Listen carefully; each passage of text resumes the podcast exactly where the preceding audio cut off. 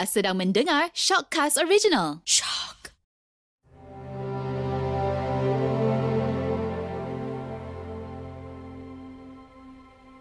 Peristiwa berdarah di bumi Mogadishu, Somalia yang berlaku pada 3 Oktober 1993 telah pun 27 tahun berlalu.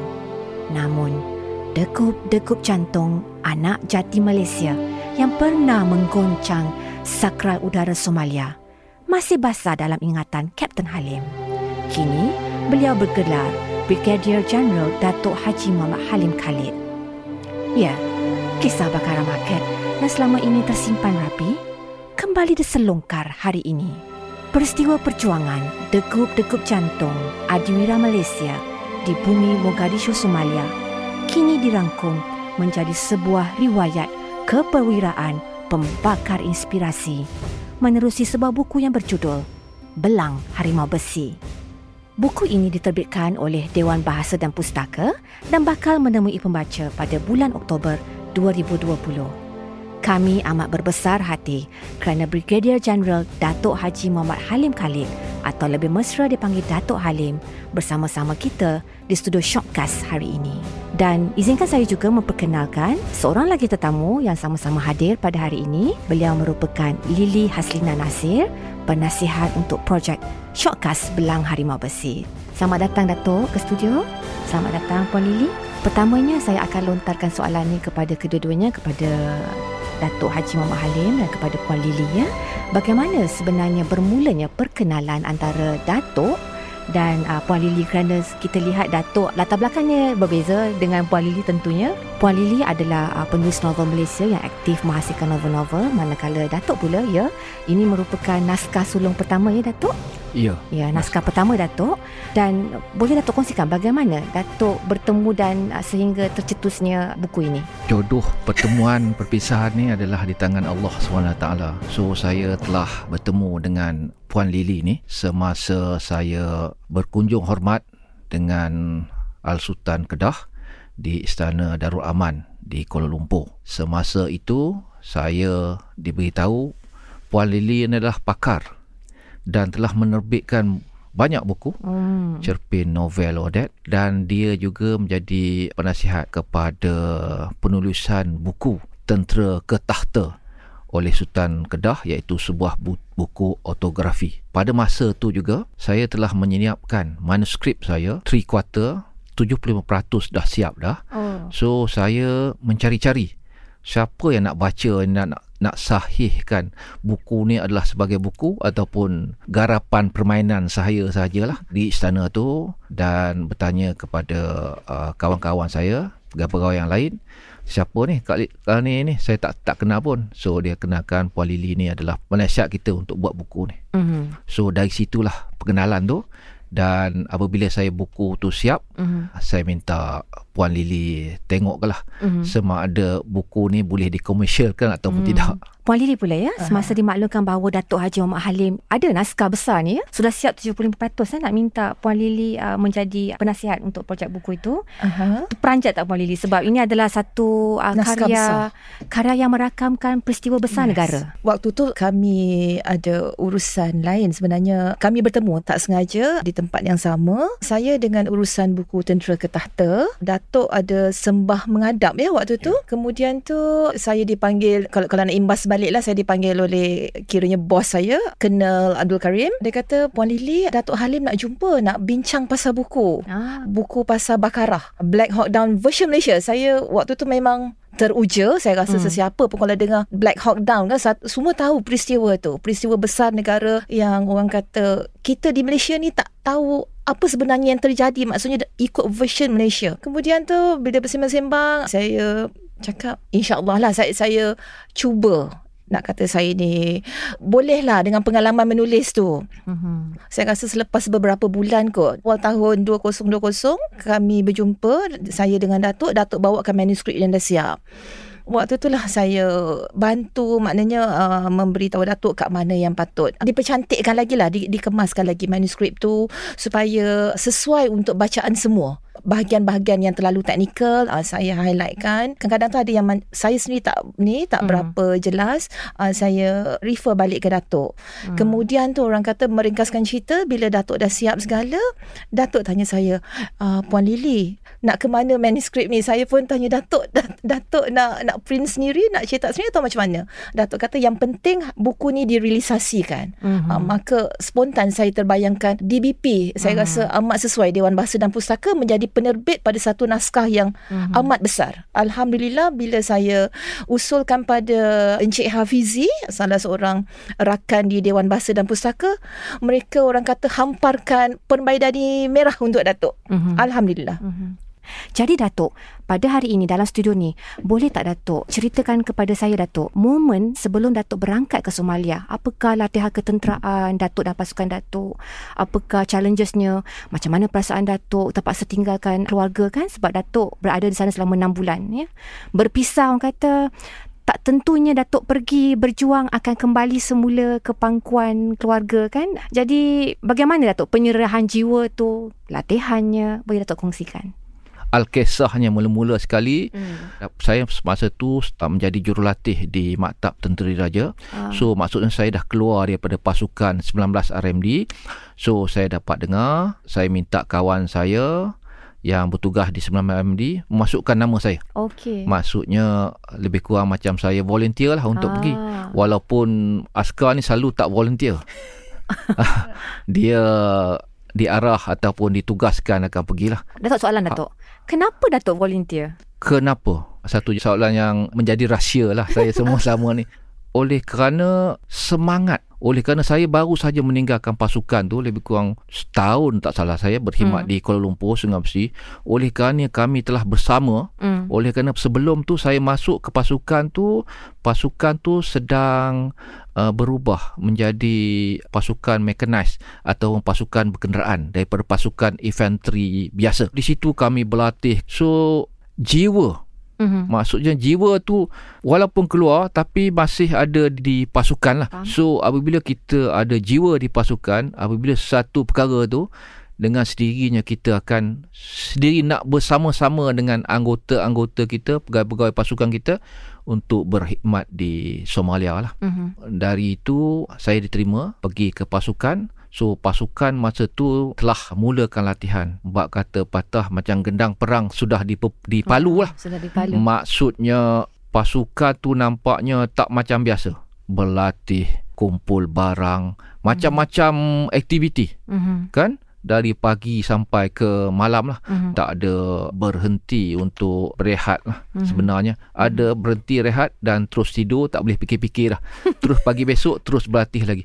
So carry on 24/7 sampai 3 bulan Tiga bulan Datuk. Solid So, tiga bulan. eh? Solid 3 bulan latihan, persiapan dari segi aspek fizikal, latihan jasmaninya, latihan macam mana nak buat rondanya, latihan macam mana nak menyerang satu bilik, menyerang satu macam mana nak nak nak mengawal keadaan apa semua sekali Mhm. sehinggalah kepada persiapan mental lah, Mhm. daripada kerohanian dia Mhm. Panggil pensyarah-pensyarah psikologi. Oleh kerana pada masa itu kita akan away ataupun berjauhan selama beberapa bulan Mhm. daripada Malaysia Mhm. tak ada roti canai tak ada mi goreng tak ada teh Teh tarik tarik. dan bagi saya juga yang dah dah berkahwin ada anak tiga masa itu Hmm. So dari psikologinya akan mengalami depresi oleh kerana di tempat orang dalam keadaan perang dalam keadaan tiada apa-apa di sana so kita expect benda-benda yang worse ataupun perkara-perkara yang tak baik lah berlaku so kita dipreparekan mental supaya kita mentally fit untuk melaksanakan tugas di sana lah. Setelah latihan semua semua dah lengkap apa semua sekali, kita disahihkan memang mempunyai kekuatan Hmm. fizikal dan mental barulah kita diatur gerakkan ke sana. Mhm. So kita diatur gerakkan, saya diatur gerakkan dalam kumpulan pertama. Hmm. Kumpulan advance party. Kumpulan pendahuluan. So kumpulan pendahuluan ni kami bertolak daripada Butterworth naik Hercules 130 pesawat tentera. Pesawat tentera ni masalahnya kecil, bawa barang banyak, tak ada macam pesawat komersial ni.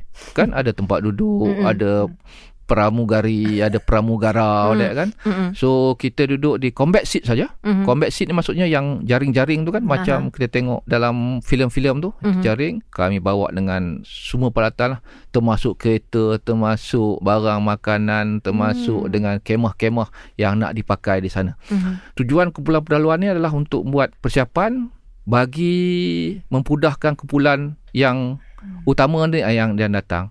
So basically kami adalah kumpulan perintis lah. So sampai di Somalia kita lebih kurang 16 jam kita singgah di Maldives. Mhm. If I'm not mistaken untuk refueling Mhm. kemudian sampai di Maldives kemudian kita terus ke Somalia sampai Somalia buat pagi lah pagi lebih kurang pukul 10 ke 11 tapi bila sampai di Somalia tak ada immigration tak ada apa semua sekali kita turun kapal terbang angkat beg sendiri apa semua semua sendiri Mhm. kan terus kumpul Mhm. di ruang lapangan terbang Mhm. yang dah kursi dia dah tak macam kursi dah duduklah di mana-mana Oh. dinding-dinding tu pun ada yang ditembusi oleh peluru apa Oh. semua sekali lah Mhm. So nampaknya macam oh betul kita dah sampai kat Somalia Suspend tak Datuk? tapi kita, tapi uh, suspend rasa cemas oleh kerana kita di Malaysia tidak dapat membayangkan keadaan Somalia. Kita boleh dengar visualnya tak ada macam tak ada macam sekarang.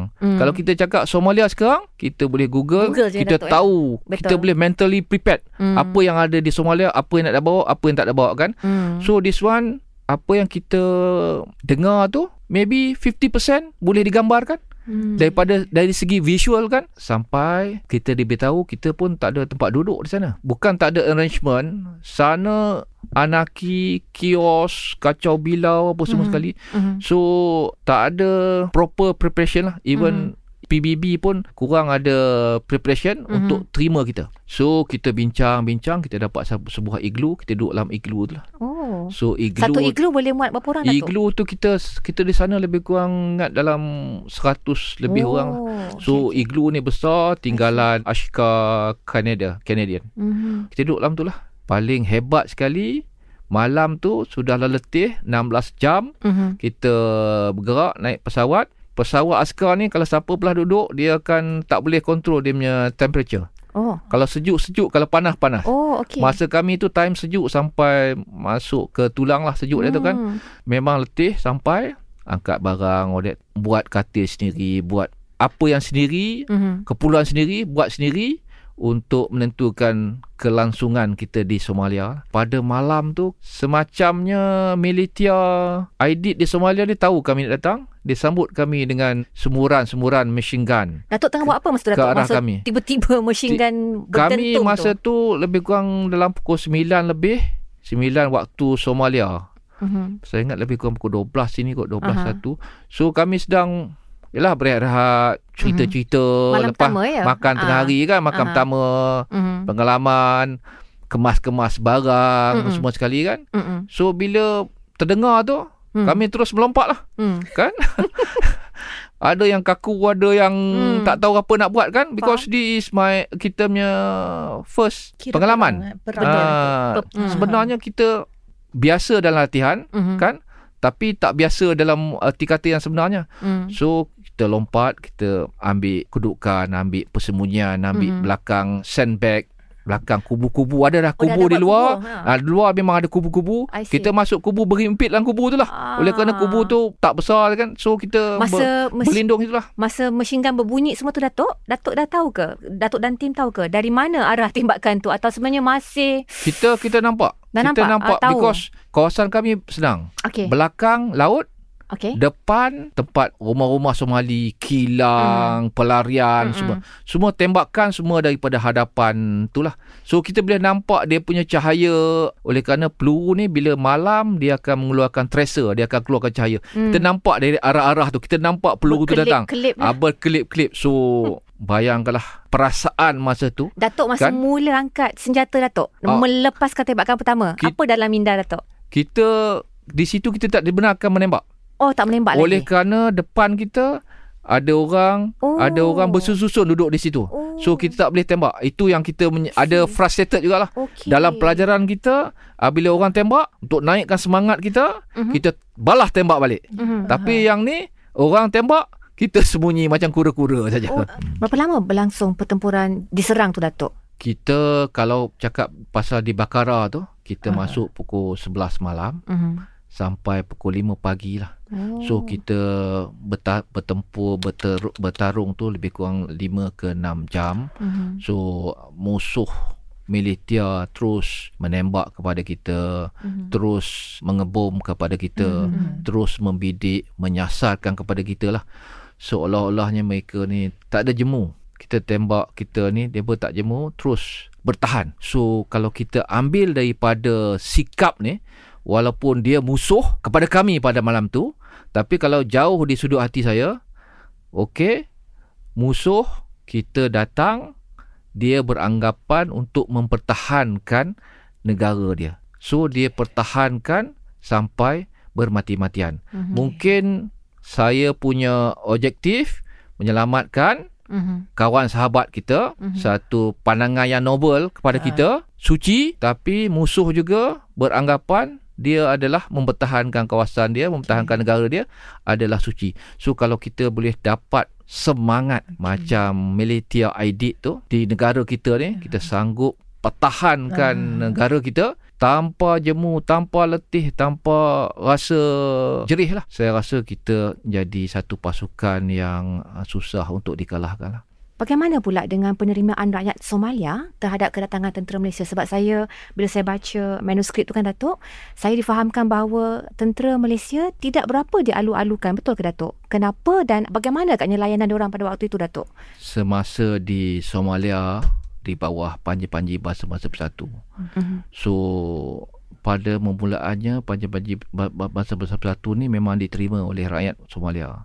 Tapi oleh kerana beberapa kes, beberapa uh, perkara yang mungkin tidak selaluan mereka, so mereka ada setengahnya menyokong PBB, ada sebahagiannya tidak menyokong PBB. So apabila kita datang ke sana, ada kelompok interim ahli Mahdi, maksudnya ahli Mahdi punya kelompok adalah menyokong kita dan kelompok seru dia, General Aidit ni tidak menyokong kita lah. Jadi kita datang sana sebagai pengaman, mesti neutral.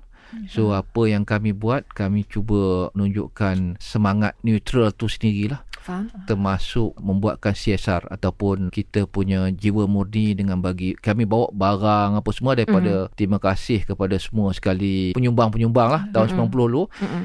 Minyak, beras, bahan-bahan makanan Aha. kita bawa daripada Malaysia Oh ada? ada Mhm. dan kemudian kita sumbangkan kepada rumah-rumah anak yatim, Ah. sekolah, kampung. So begitu caranya kami untuk mendapatkan kepercayaan Faham. uh, orang tempatan balik Mhm. supaya mereka ni setidak-tidaknya memberi moral kepada kami lah. Ah. So hari pertama kami telah pergi beronda, kenderaan kami telah ditembak, diserang hendap. Oh. Okey.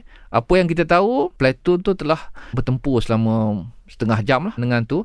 Tapi kita oleh kerana kita punya kenderaan mempunyai senjata yang canggih, Mhm. peralatan yang boleh melindungi uh, pasukan kita. So kita overpowered ataupun kita dapat Menguasai. min- menguasai mereka lah hmm. mereka lari tapi apabila yang kita selidik balik kenapa mereka tembak kita oleh kerana kita mengibarkan bendera Oh, tak boleh. bendera Malaysia Aha. kita kibarkan kan Mhm. tiap-tiap kenderaan kalau kita lihat dari jauh bendera tu seakan-akan macam bendera US. US. US. masalah mereka adalah dengan US Faham? siapa-siapa sahaja yang bersekongkol dengan Ah. US adalah menjadi Musuh. musuh, mereka lah Tidak dialukan. Eh, tidak dialu-alukan Hmm. Datuk, kami difahamkan prasarana Sifa ya di sana tak ada air Datuk. Boleh cerita sikit Sebab- macam mana lah aha. cabaran-cabaran tak ada air ni Datuk untuk Datuk, urusan aha. solat, untuk urusan minum, urusan-urusan sulit. Sebab Datuk pernah sebut pada saya yang separuh kapal bawa air tu Datuk. Boleh Datuk share? bila sampai di sana tidur semalam Mhm. seperti saya kata tadi kena kena tembak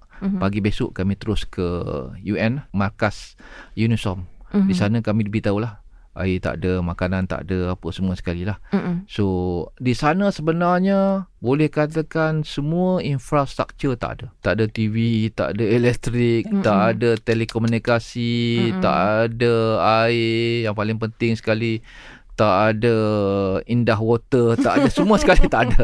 So apa yang kita buat masa kita bawa datang tu kita dah bawa air semua sekali.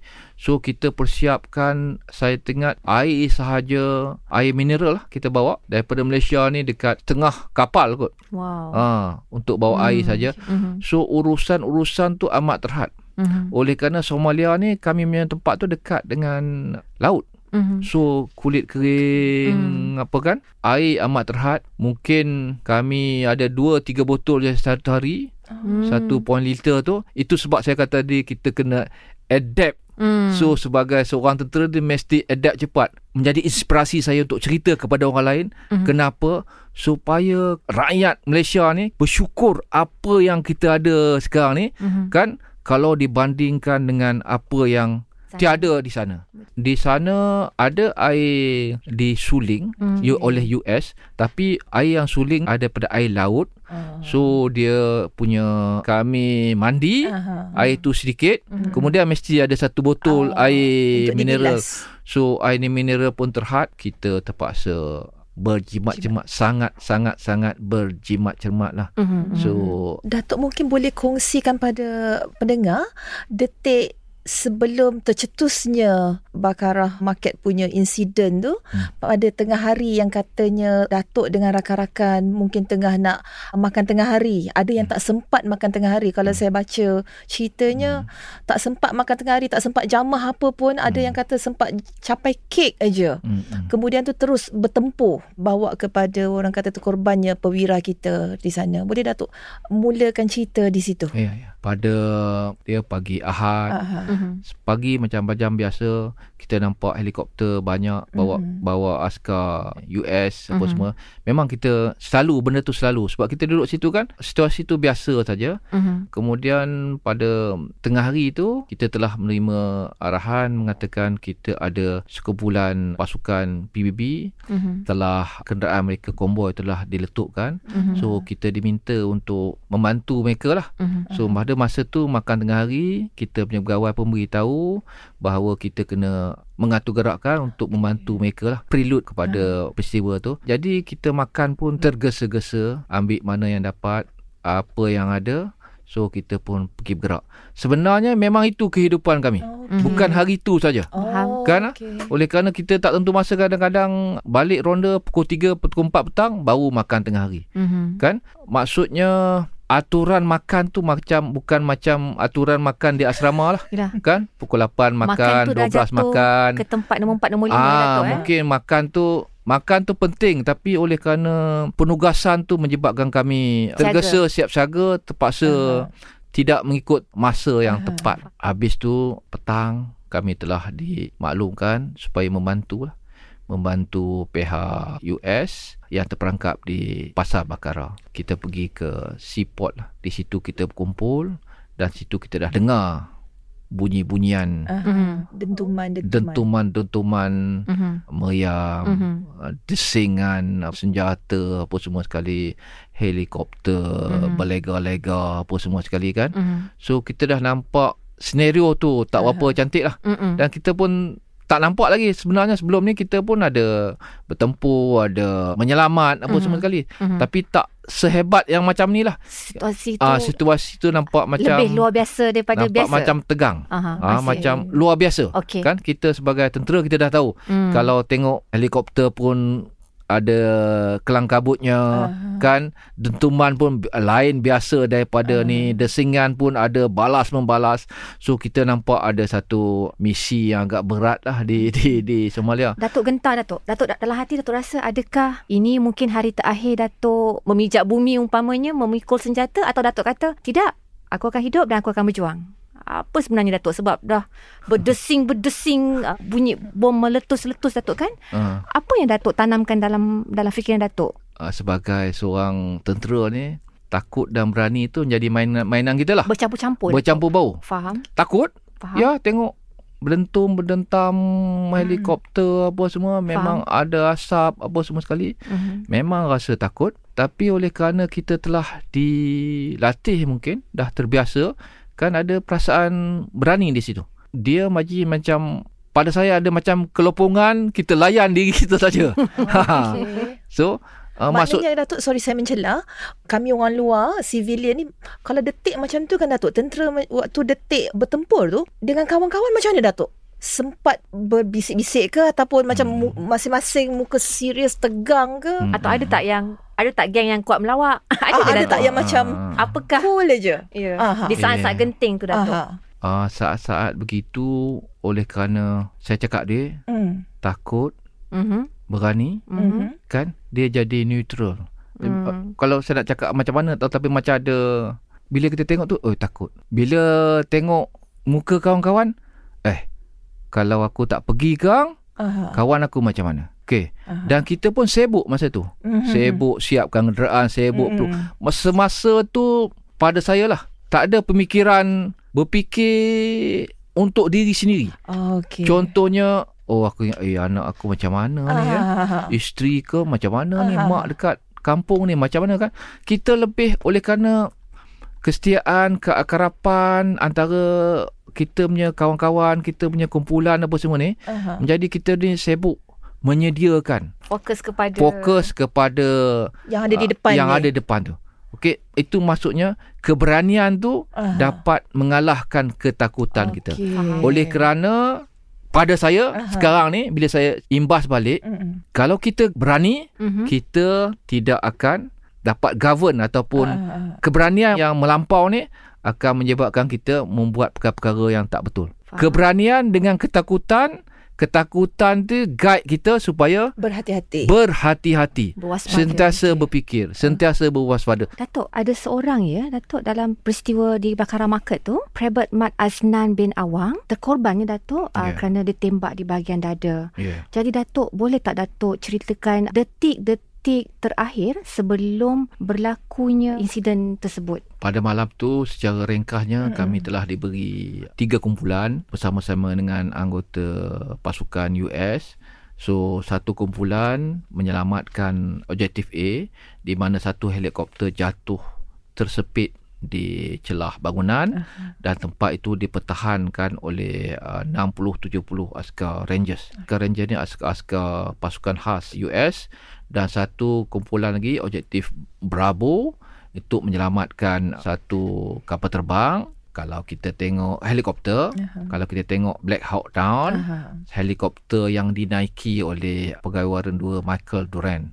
So dia ni jatuh tak sempat bertahan dan dia ni ditahan sebagai uh, tahanan oleh Somalia. So dua tempat tu kita pergi. Saya punya kumpulan pergi ke objektif A, tempat helikopter tersepit. Objektif B, Aznan sebagai seorang driver company A pergi ke objektif B iaitu tempat di mana kapal terbang jatuh kemudian juruterbang mereka ditahan untuk menyelamatkan mereka lah masa tu kami tak tahulah Hmm. juruterbang tu ada ke? Dah selamat ke? Pada masa tu kita diarahkan untuk pergi menyelamat. Apabila saya pergi ke Bravo maksudnya saya tak bermak- bermakna bersama dengan Korporat Aznan. Tapi melalui cerita-cerita rakan-rakan mereka mereka pergi mereka telah sampai ke tem- satu tempat lokasi mereka diserang hebat dengan pelurunya dengan bomnya dengan meriamnya Hmm. dengan periuk apinya semua sekali Hmm. dan Aznan ni uh, dia dalam dia punya platoon tu dalam mara tu dia adalah paling hadapan sekali Okey. so keretanya telah tembak daripada dengan RPG roket propellant grenade ditembak di hadapan kemudian keretanya terkena daripada cermin masuk ke badannya dan terus ke dada lah. Tembus. tembus ke dada. Apa yang diceritakan oleh dia dalam kereta tu ada tiga orang. Sebelum uh, kejadian tu masa kami pergi tu dalam kereta kami dipenuhi oleh askar-askar US yang duduk bersama kami ni bila kami dah kena tembak dah kena serang dap dengan musuh dengan tembak-tembakan tu kami minta US ni keluar Mhm. sebab apa kami tahu prosedurnya mereka mesti keluar untuk menyelamatkan nyawa. Kita tak mahu lebih banyak nyawa akan korban kalau apa-apa terjadi pada kenderaan tu. So nasib baiklah sebelum tu kami dah keluarkan uh, askar tu. Jadi mereka ada tiga orang dalam kereta tu. Mhm. Corporal Sobri, Corporal Aziz. Corporal Sobri duduk di atas Mhm. ketua kenderaan. Uh, Corporal Aziz duduk di belakang menjaga senjata bahagian hadapan. Private Mat Aznan masa tu sekarang dah uh, Corporal. Corporal Mat Aznan ni arwahnya duduk di hadapan sebagai driver. So dalam keadaan kelang kabut tu dia terus ke hadapan maju seperti yang diarahkan sehinggalah RPG tu hinggap di bahagian hadapannya dan menyebabkan dia terjeda di dada dan kereta tu terbakar sebenarnya. Kereta bila kena RPG dia melonjak ke belakang mm-hmm. dan terus ke hadapan balik. Mm-hmm. Kemudian kereta tu semuanya terbakar, alat komunikasi apa semua sekali terbakar dan dua orang tadi tu Sobri dengan Aziz pun tercampak. Oh. Mereka blank lah. Apa hmm. yang di, mereka kata, mereka blank selama hmm. 5 ke 10 minit. Hmm. Sehinggalah mereka sedar balik dan terus panggil saut menyaut antara satu sama lain. Sobri, Aziz, Aznan. Sobri, Aziz menjawab. menjawab. Aznan tak dengar apa. Hmm. So Aziz merangkak ke Aznan didapati Aznan sempat baringkan seat belakang dia mm-hmm. dan ter- mm. terbaring dan merintih kesakitan sambil mm. pegang dada dia lah. Mm. So apabila Aziz tengok benda macam tu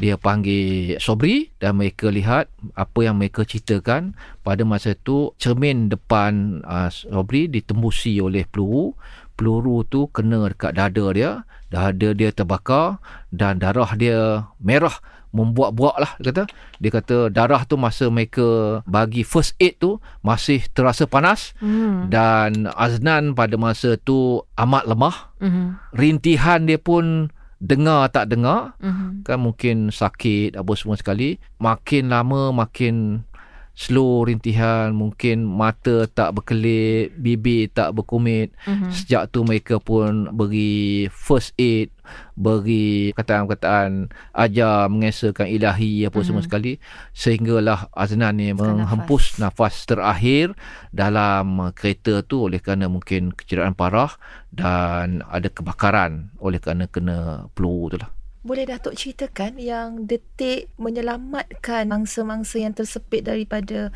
helikopter tu sendiri. Oh, okay. Sebab saya faham kalau ikut teks Datuk, manuskrip Datuk, detik tu pun kritikal sebab hmm. tembakan serangan masih ada lagi hmm. di sekeliling. Sepanjang tujuh jam tu, kami uh bertempur tu, memang kami tak lekang lah. Tak ada satu saat mungkin uh-huh. yang tak kena Tembakan. diharu oh. diheres oleh uh. musuh lah hmm. tidak tembakan senjata tembakan uh-huh. apa semua sekali dan malangnya walaupun kami dari udara kami dibantu oleh tentera-tentera US uh-huh. pesawat mereka tapi oleh kerana malam semua sekali uh-huh. penglihatan yang terhad mereka juga tak dapat bantu dan mereka juga mungkin rasa cuak lah uh-huh. untuk terbang lebih rendah oleh kerana 3-4 helikopter mereka sebelum ni uh-huh. rebah ke bumi uh-huh. oleh kerana tembakan daripada militia, militia. ID ni lah tadi kita cerita pasal Aznan uh-huh. ini pergi kepada objektif Bravo uh, di mana okay. saya terlibat secara okay. langsung lah di mana bila kami sampai pada permulaannya kami ditentang hebat lah kami paling lama sekali kami terpaksa berhenti oleh kerana di OJJ Bravo ni kami diserang di Olympic Hotel. Di situ kita diserang dap secara saya tak pernah nampak lagi lah. Walaupun dalam demonstrasi uh-huh. kita tengok apa semua kan tak pernah nampak lagi suasana peluru simpang sium meriam meletup uh, terbakar, bangunan terbakar, apa semua sekali. So, di situ, setelah kami melepas tu, kami lepas pun setelah dua kenderaan kami telah tersesat. Dua kenderaan paling depan tersesat ke tempat lain yang menyebabkan kumpulan lain pergi menyelamatkan kenderaan tersebut lah. Kami sampai di kawasan objektif di mana mayat militer telah ber, bergelimpangan lah. Mm-hmm. Di situ oleh kerana seperti yang saya sebut tadi ada 60 orang askar US yang bertahan di situ. Militia menyerang, so banyak yang bergelipangan daripada pihak militia kita masuk dalam tu dan apa yang kita lihat helikopter tu jatuh betul-betul celah bangunan yang menyebabkan juruterbang dia tersepit menjadi kod ataupun budaya askar-askar US ni mm-hmm. dia kata leave no man behind mm. so ini sebagai satu moral lah maksudnya walaupun susah apa semua kita sebagai satu pasukan, pasukan kita tak akan tinggalkan kamu di mana kita akan bawa kamu walaupun apa sahaja yang yang terpaksa kami ni lah rempuhi. So, dalam keadaan terbakar ke Datuk? Dalam keadaan terbakar. Okey. So mereka mempertahankan itu saja. Okey. Kapal terbang tu 60 70 orang tu menahankan helikopter tu tujuan mereka satu saja. Leave no man behind. So itu yang terpahat di hati mereka. Itu yang menjadi semangat mereka untuk terus berada di situlah. Oleh kerana hari itu saja ada dilaporkan empat kali bantuan logistik peluru makanan minuman dijatuhkan dari utara untuk kawasan itu saja. Begitulah besarnya semangat setia kawan dalam kenderaan ni walaupun dah mati tersepit terbakar jadi kami tidak akan tinggalkan kami punya anggota oleh kerana anggota itu adalah sebahagian daripada kami. So itulah semangat kami semasa itulah kalau kita cakap apa perasaan takut ke masa masa kita cakap ni perasaan sama ada takut ataupun berani semasa dengar tengok tu kan. So sebenarnya persedaraan yang ada di antara kami itu juga dapat faktor mengalahkan perasaan takut kami lah. Mhm. Ah itu itu itu yang saya kata. Masuk situ kita uh, bantu mereka, kita tarik mereka, kita cuba uh, membalas tembakan sehingga kita berjaya membawa mayat juru terbang tu. Bukan sahaja mayat juru terbang, semua kenderaan kita yang tadi ada US, Mhm. yang mana elok boleh jalan, boleh berlari, keluar, Faham. yang bawa ada 4 5 biji kenderaan kita dipenuhi dengan mayat-mayat US Mhm. yang kita ketahui ada 18 orang mayat US yang meninggal di kawasan tu saja dan yang terjera balik ke stadium. Boleh tak Datuk komen sikit daripada apa yang saya baca? Penduduk tempatan di Somalia, maknanya besoknya, esok, esok paginya selepas pertempuran yang amat, amat sengit tu, memberi amaran melalui radio, don't touch Malaysian Tiger. Maknanya pihak Somalia sendiri rasa kagum dengan kehebatan tentera kita. Perspektif atau pandangan Aha. daripada pihak tempatan dari pihak kawan-kawan seperjuangan sendirilah. Saya rasakan angkatan tentera kita mempunyai satu imej yang baik di mata dunia lah. Kerana apa saya cakap itu, kita telah berjaya membina imej di Kongo, berjaya membina imej di Cambodia. Dalam beberapa operasi kita lain pun kita telah berjaya menunjukkan satu pasukan yang boleh dipercayai, profesional dan sentiasa menjalankan tugas dan boleh membantu bila diperlukan dan tidak lari daripada tugas lah. So pendek ceritanya di Somalia kita bertugas selama 6 bulan memang kita dipercayai macam mana kita dipercayai? Kita ni macam goreng pisang panas lah di sana. Mm-hmm. kita ni re- quick reaction force. Pasukan tindak cepat. Sebenarnya pasukan tindak cepat ni adalah pasukan yang diletakkan di bawah pemerintah terus. Mm-hmm. bukan senang untuk dapatkan title pasukan tindak cepat ni. Orang yang dipercayai sahaja yang akan menjadi tindak cepat. Kita punya sejarah dulu-dulu dah dah membantu kami untuk nama baik lah So kita berbalik pada pirang gosip panas ni Sesiapa saja nak beroperasi Akan panggil kita untuk berkolaborasi. Okay sebenarnya bila orang panggil kita berkolaborasi tu Makna dalam arti kata lain dia mempercayai kita lah kan. So daripada semangat ni Kita mengharungi misi kita di Somalia lah. Selain daripada meronda apa semua macam kita juga kena buat tugas-tugas pentadbiran Sebagai contohnya untuk uh, mengiring anggota-anggota UN untuk daripada si kepada airport kepada markas UNISOM lebih kurang 10 km jarak jauhnya jauh. so kita mengiringi kenderaan mereka membawa mereka menaik APC kita sentiasa menjadi rebutan lah hmm. untuk naik kereta kita. Bila kita tanya kenapa mereka nak naik kereta kita? Oleh kerana ada kereta-kereta orang lain lagi nak naik kan? Hmm. kenapa tunggu kita? 4-5 jam nak tunggu kita kan? Lah. so kereta kita pula bersesak-sesak apa semua. Jadi macam bas mini kan lah ber, ber, berpusu-pusu nak naik. So salah satu daripada respon mereka mereka mengatakan "Ki- kami rasa kami boleh percaya. Hmm. ah dekat Malaysia, askar-askar Malaysia, ni. So itulah terjadinya.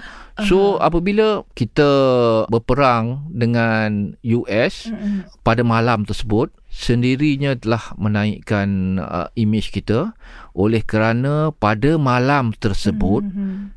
US terperangkap petang tu mereka dah cuba empat kali Dan saya baca teks Datuk tu ada menyebut tentera negara lain berpatah balik kan Datuk? Malaysia je yang gedah. Ya, ya. Empat kali Aha. dan kemudian keempat-empat tu mereka gagal untuk menyelamatkan Mhm. mereka.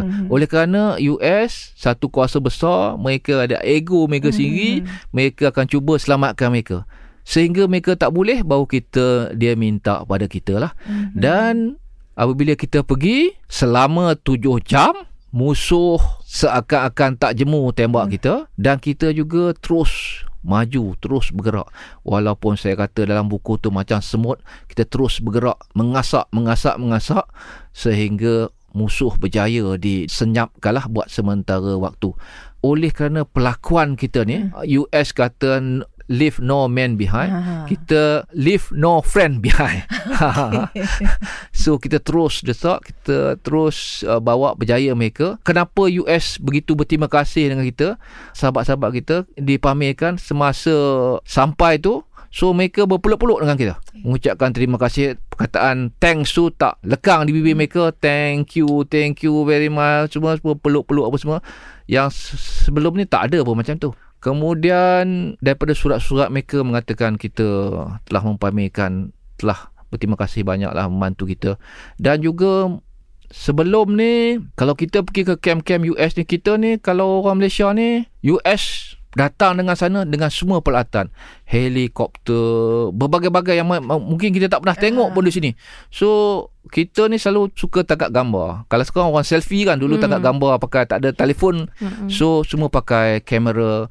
Sebelum ni apabila mereka tangkap kita tangkap gambar mereka, mereka akan tangkap kamera kita akan buang roll Ah, filem tu. filem. Hmm. Ah. Tapi selepas kejadian tu kita boleh tangkap apa kita nak tangkap, kita nak masuk apa semua kita bagi. Sehingga mereka telah memberi kita satu kumpulan mereka, kumpulan persenjataan mereka ditumpang kepada kita kalau ada apa kita nak gunakan. So itu itu salah satu kepercayaan yang diberi oleh US dan kepercayaan ni tak habis di Somalia. Saya beberapa kali pergi US, beberapa kali pergi UK, beberapa kali kawan-kawan dengan US dan saya sendiri di sebelum jadi ini saya jadi penasihat pertahanan di Abu Dhabi selalu dengan ni. So mereka sentiasa mem- mengucapkan terima kasih penghargaan mereka kepada kita bahawa keberadaan kita di Somalia tu betul-betul memberi kesan kepada mereka kerana menyelamatkan lebih kurang 100 orang orang dia yang kita kalau kita tak ada hari tu mungkin 100-100 orang tu akan terkorban. Kalau ini terkorban akan menjadi malapetaka besar kepada mereka sebagai seorang satu kuasa yang besar. So mereka amat berterima kasih pada kita dan sentiasa mengucapkan terima kasih, terima kasih, terima kasih lah sehingga sekarang ni. Apa harapan Datuk kepada para pembaca dan juga kepada para pendengar Shockcast apabila mereka membaca naskah Datuk ni kan apa yang Datuk harapkan daripada mereka sebab kita tahu kan budaya membaca dalam kalangan generasi hari ini semakin menipis Datuk. Jadi sebenarnya munculnya sebuah dokumentasi penting yang merakamkan kisah di Mogadishu ni Datuk adalah satu naskah besar dan harapan Datuk kepada anak-anak muda apabila baca kisah yang telah Datuk dokumentasikan ni apa yang Datuk harapkan daripada mereka? Pertama sekali terima kasihlah kepada DPP dan Shockcast sendiri mm-hmm. oleh kerana mem- memperbagaikan medium mm. untuk share pengalaman ini. Kita pun tahu bahawa kita punya anak muda sekarang kan mereka tidak beli buku secara konvensional lagi. Mereka mungkin tengok-tengok anak-anak saya pun dia mungkin baca buku daripada E-book, apps, ah, daripada e-book. e-book semua sekali. Saya harap buku ni boleh juga nanti dibuat Di- di diterbitkan di bentuk e-book e-book. Dan dengan adanya shortcast ni dapat memberi sikit gambaran gambaran kepada mereka apa yang nak dicerita kepada buku ni. Sebenarnya buku ni nak ceritakan bahawa tujuan utamanya nak berkongsi pengalaman ni nak memberitahu kita jangan kita cuba untuk Kalau ikut Um, kat buku Datuk, Datuk sebut jangan cuba bermain api. Ah, jangan cuba uh, bermain api. Kita tengok daripada belajar dari sejarah bahawa di Somalia porak-poranda oleh kerana apa? Kekejaman oleh kerana kerakusan politik pertumpahan darah sesama sendiri. Kita bayangkan di Somalia satu bangsa Somal. Satu bangsa saja tapi di negara kita ni banyak bangsa. Kalau kita bermain api antara bangsa-bangsa yang kita ada ni dengan sendirinya kita akan jadi macam Somalia. Kalau kita jadi macam Somalia susah untuk kita balik semula kepada apa yang ada sekarang Sehingga sekarang pun Somalia masih bergolak, tidak aman. So, saya harap siapa yang baca dapat menyelami cerita ni dan sedar betapa kita sebagai rakyat Malaysia sepatutnya mempertahankan kemerdekaan, mm-hmm. mempertahankan keteraman, mempertahankan kesentosaan yang kita ada ni dalam cara apa yang kita boleh buat dan jangan cuba untuk diperkotak-katikkan. Itu sajalah. Datuk sendiri yang telah pun mengetuai ketumbukan soldadu yang berjuang ya Datuk di medan perang. Apakah pesanan Datuk kepada wira dan wirawati zaman ini yang kini berada di barisan hadapan Angkatan Tentera Malaysia yang berjuang untuk mempertahankan maruah negara? Kepada Orang kata nak bakar semangat lah Datuk. Ah, ah gitu wira wirawati kita terutama yang, ber, yang ber, berkhidmat Aha. dalam mana-mana pasukan keselamatan kita kena ingat bahawa setiap apa yang kita kecapi sekarang ni adalah terhasil daripada satu pengorbanan. Pengorbanan besar daripada wira wirawati terdahulu. Kita adalah generasi penerus kepada yang terdahulu. Kalau tak ada terdahulu tak ada yang terkemudian. So sebagai generasi penerus, kita perlu menanamkan semangat, kita perlu pertahankan apa yang telah dilaksanakan oleh wira-wirawati yang terdahulu supaya kita boleh meneruskan keamanan negara kita oleh kerana tugas tanggungjawab kita ini besar dan amat diperlukan bagi menentukan kita punya negara terus aman, sentosa dan tenteram. Dan untuk orang-orang lain di sana juga saya rasa anda juga adalah wira, wirawati. Walaupun bukan dalam pasukan keselamatan tapi pada saya lah adalah wira dan wirawati yang bertanggungjawab bagi menentukan Malaysia terus sentosa dan terus aman terus berjaya dalam apa sahaja bidang bagaimana saudara-saudara sedari boleh mencurahkan pengorbanan adalah dalam bentuk apa yang saudara-saudara buat sekarang ni. Kalau kita tengah belajar kita belajar secara bersungguh-sungguh.